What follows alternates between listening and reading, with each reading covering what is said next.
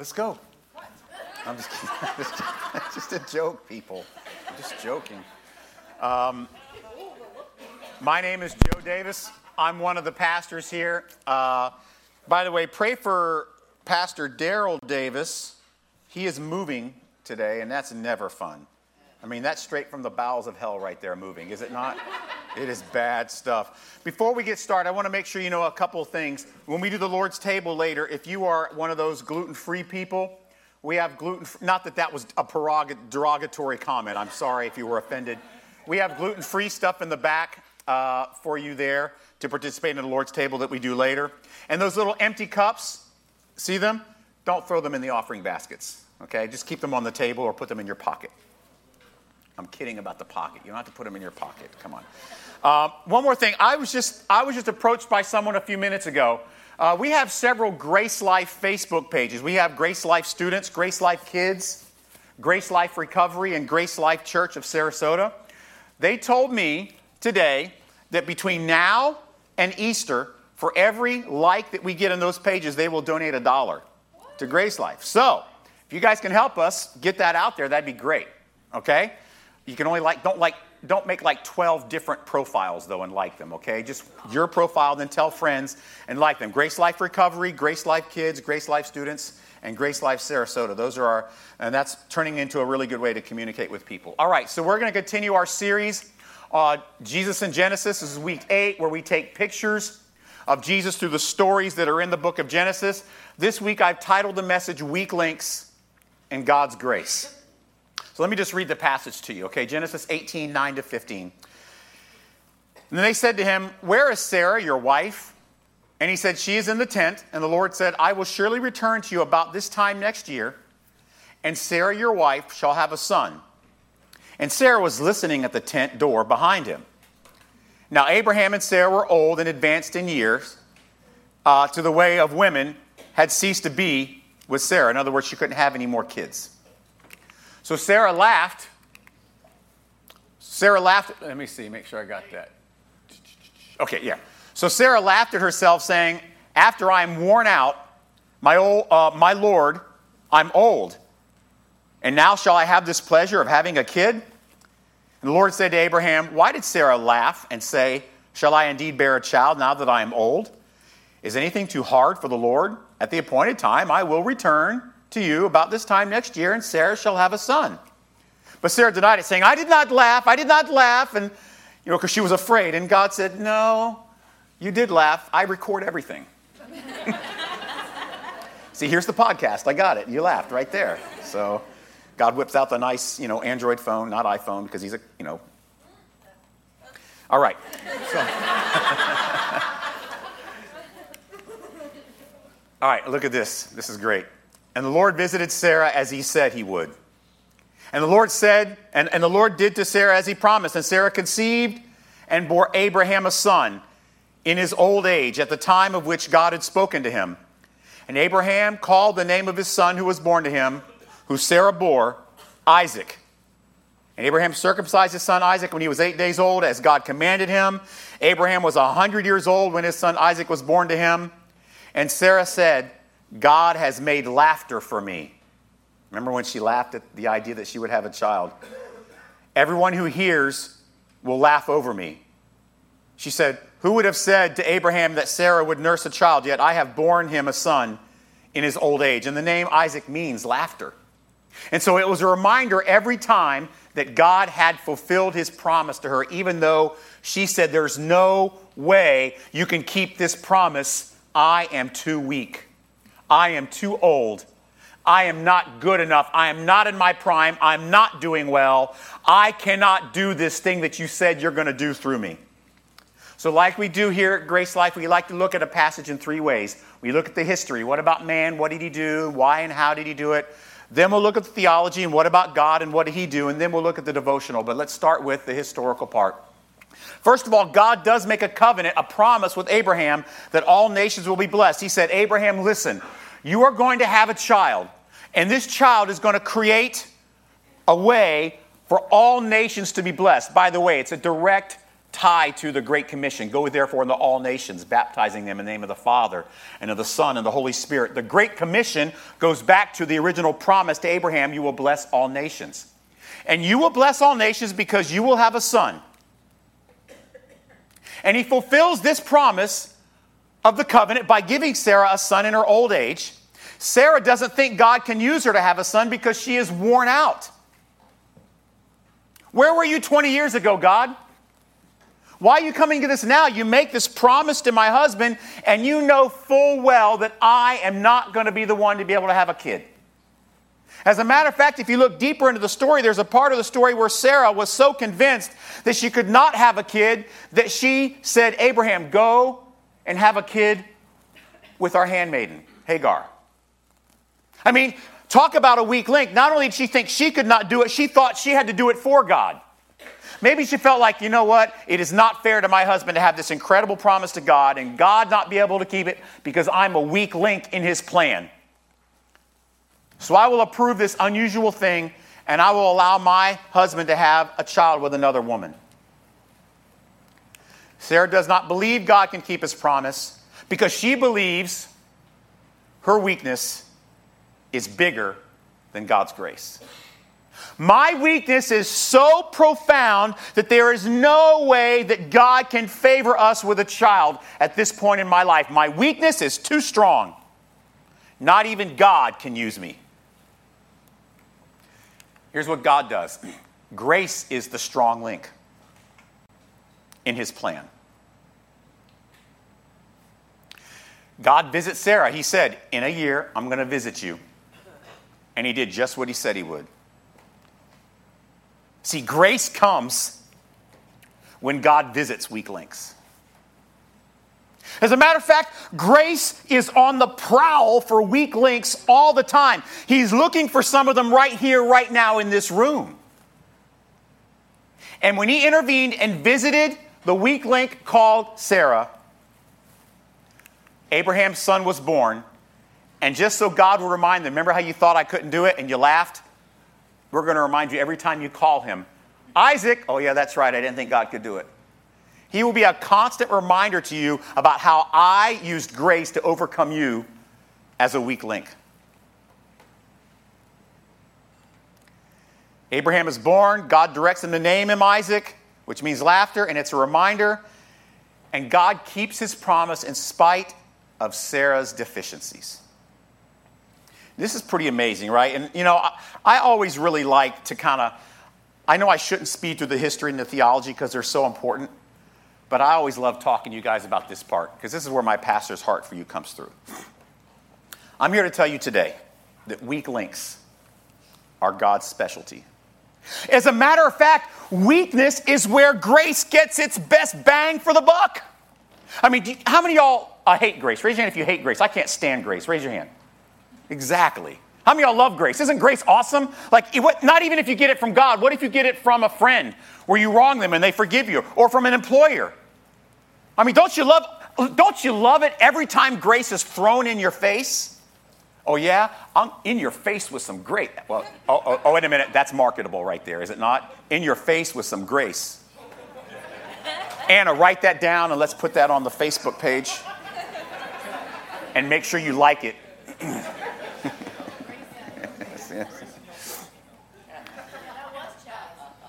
Far too often, we think our deficiencies, our failures, are way too big for God to work in and through our lives, don't we?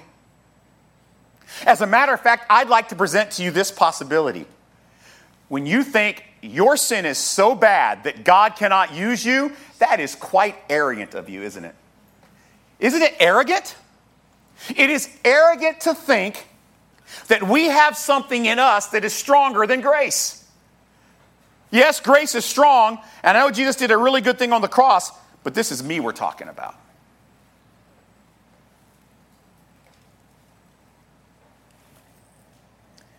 It's arrogant to think that our flaws are too big for the promises he makes for us in Ephesians, in Philippians, in Matthew, in Mark, in Luke.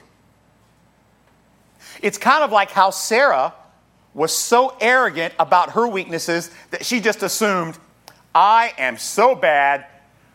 My, my, my deficiencies or weaknesses are so bad that not even God could overcome it. As a matter of fact, you know what Paul says? Paul says, you know, instead of arrogantly believing that grace can't overcome our flaws, Paul says we should brag about how bad our flaws are to give credit to grace. Think about that for a minute. I'll show you a verse in just a minute, but it's a strange comfort for me to know that God's work isn't because of me, but through grace in spite of me. Through grace, using my deficiencies to His benefit and His glory. Being used by God, let me make sure you understand something. For those of you that are struggling with guilt and shame and feeling deficient, being used by God isn't a result of you digging deep, finding some inner strength. That's kind of like that self help prosperity gospel that a lot of people preach on TV. It's garbage and it's nonsense. Being used by God is not about how good you are, it's about how incredible God's grace is. It isn't by digging deep and finding the core things in you that, well, you know, this is where I know I'm struggling, but if I just take the time to get things right and get things on the right path and make sure that I have this in line and this in line and this in line and I do all these checklists, then God can use me. Wrong. It's not about digging deep. It's about and finding your strength. It's about digging deep and identifying and embracing, even bragging about your weakness. It's the opposite of what the world says, isn't it? I mean, just how much does God actually work in our weaknesses? The scripture says we can't even pray without Him, let alone do His work. Likewise, the Spirit helps us in our weakness. We do not know what to pray for or how, but the Spirit Himself intercedes for us with groanings too deep for words. You can't even pray because you are such a weak link, you can't even, by the way, and this kind of, I hope I don't want to get anybody mad. There's a phrase out there called prayer warrior. And I guess it's an assumption there are certain people that have a gift of praying, which means other people may not have it. I don't know. I would submit this to you. If you're good at praying, it's because you're terrible at praying. You follow what I'm saying? If you're good at praying, is because you're terrible at praying because grace has intervened in your weakness and made you somebody who prays. And we should think about that as well. Whenever you have somebody that prays a lot, don't think, oh, they're good at prayer. Hey, that person really sucks at praying. I'm going to get them to pray for me. That's how grace works. It takes our weakness and turns it into God's strength. Look at this passage in 2 Corinthians 12, 9 to 10. This is what Paul says about bragging. But God said to me, Paul wrote, My grace is sufficient for you, for my power is made perfect in what? Weakness. Therefore, I will boast all the more gladly of my weakness. Did you hear what Paul just said? I'm going to brag about where I'm weak, so that the power of Christ may rest upon me. For the sake of Christ, then, I am content with weakness. I am happy to be weak. I'm content with weaknesses, insults, hardships, persecutions, calamities, for when I am weak, then I am strong. You see, what happens is God gets this glory from your weakness as he fulfills his promise, just like he did for Abraham and Sarah. I love this verse. Ephesians 2 8, 9, and 10 are my favorite verses in the Bible. And here's what he says We are his workmanship, created in Christ Jesus for good works, which he prepared beforehand that we should walk in them. And the, the Greek really actually means stumble into, trip over. He didn't prepare good works that if we follow these things and we do this and that right, maybe you'll get a chance to be involved in them. No, the scripture teaches us he creates these works knowing we're weak, and he says, Here's a work, Joe, I'm going to put it right in front of you. You have no choice but to trip right into it. And that's why, on a personal level, I'm pretty amazed at what's going on with Grace Life. Because I'm a really weak link. You are the weakest link. Goodbye. Ladies and gentlemen, Kevin Krasko back on the video board. It's so good. Why is it I talk about my sinfulness so much? So much that it makes some of you uncomfortable?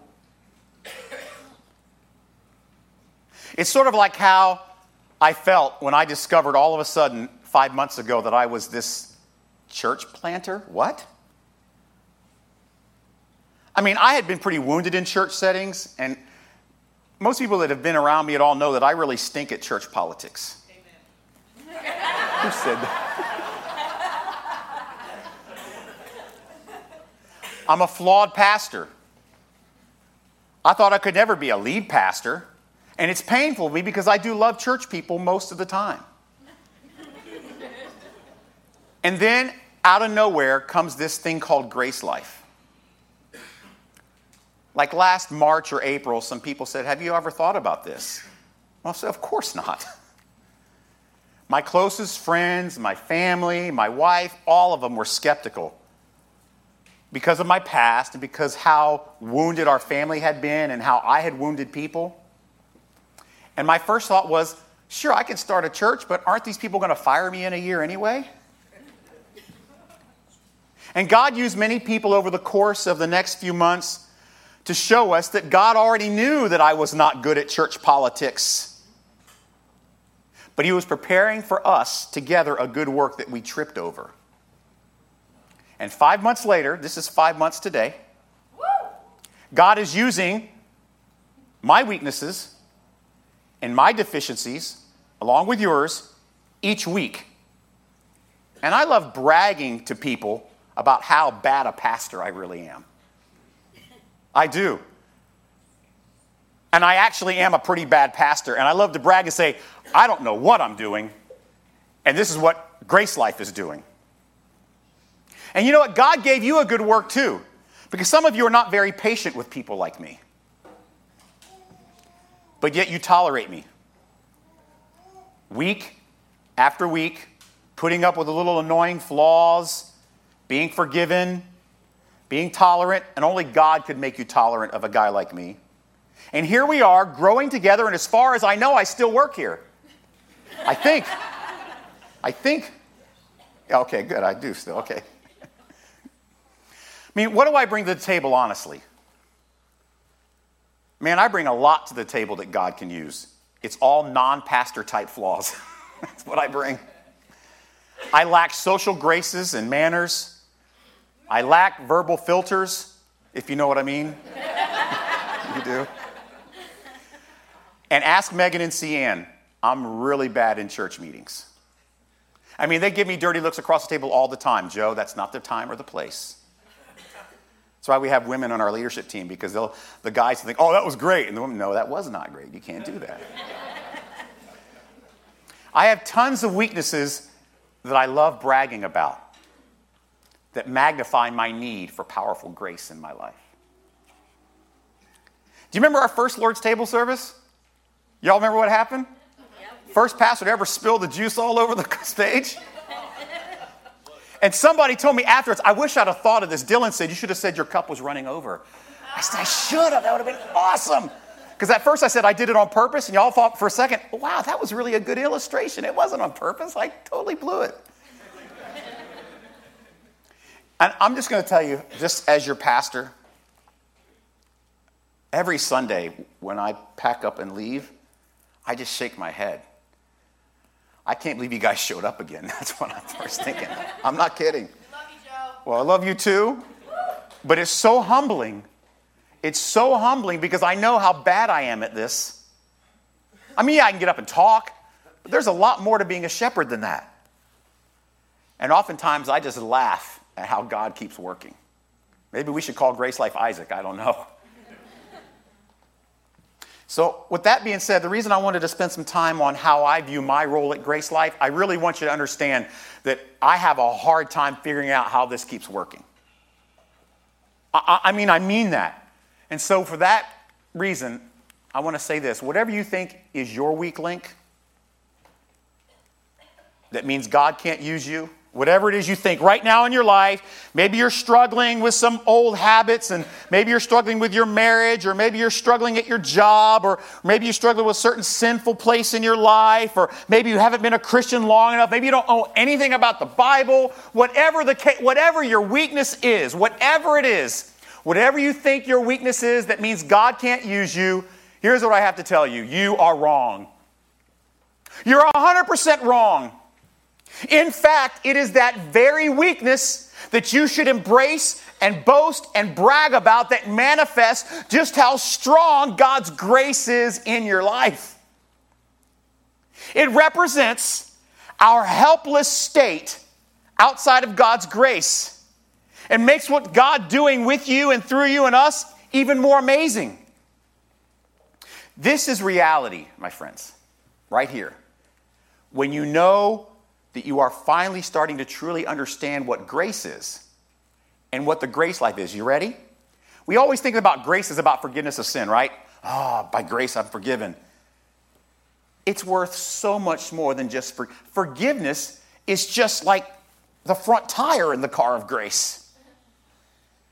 It's also about how grace takes you who needed forgiveness and uses you in the lives of others in spite of your flaws. Some of you are in this room right now, part of a brand new church, because of other people who are weak links that aren't even here today because they're struggling, and you know who you are, and you are here, you're part of our church family. You're growing. God has saved you. God has transformed you. And the people that God used are really struggling and not even here. That's what weak links are. They are people used by God in amazing, ridiculous ways. And once you're able to learn what it means to boast about your weaknesses in a way that points to grace, it's not like, I am a really good sinner. I'm better than you ever be. That's not it. That's not it. Here it is. Ready? I am such an incredibly weak link that loves what grace is doing in my life and through my life. Once you start learning to be able to boast about your weaknesses, in a way that points to grace, you've started to get what we call the grace life. And you're starting to learn what it's all about. And so, as fellow weak links today, right? Don't ever venerate any of us as better than you or anyone else because we're not. We're all weak links basking in God's grace. So, as fellow weak links today, we're going to celebrate the grace that makes us strong through the Lord's table. In a minute, we did this last time, and I'm just going to remind you how we did it. I really liked how this worked.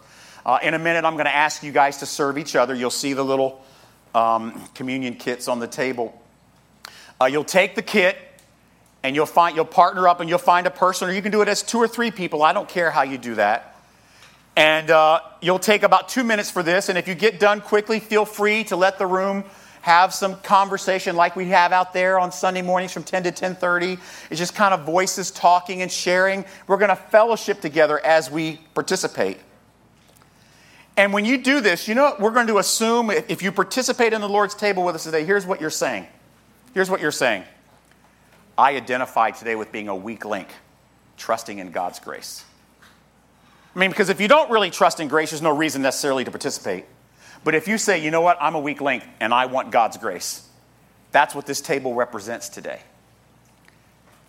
So that's how we're going to do it. You'll see the little things. If those of you that were here before, if somebody's not sure how they work, show them. There's two little little things on there. There's the top one, you pull out the little wafer, and then there's the juice after that. So it's very complicated, I know.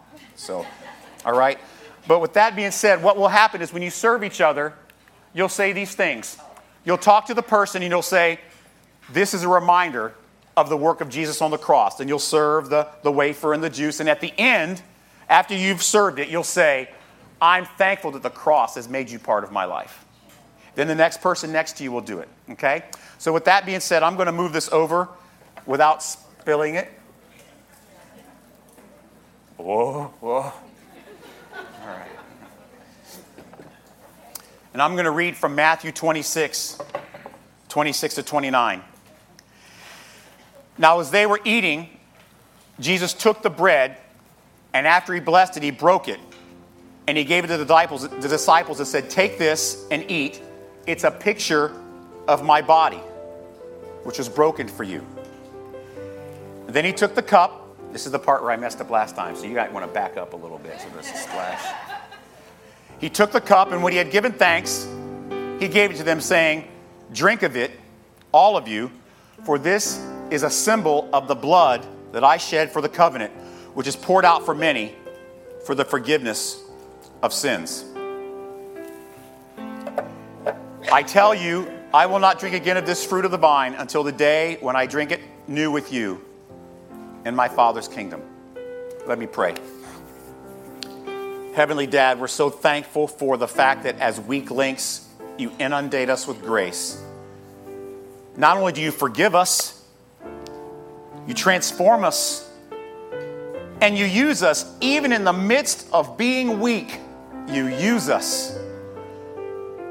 Lord, when we think of the Lord's table and the picture of the cross and the blood that you shed and the body that was broken, help us learn what it means to brag about weakness so it points to grace.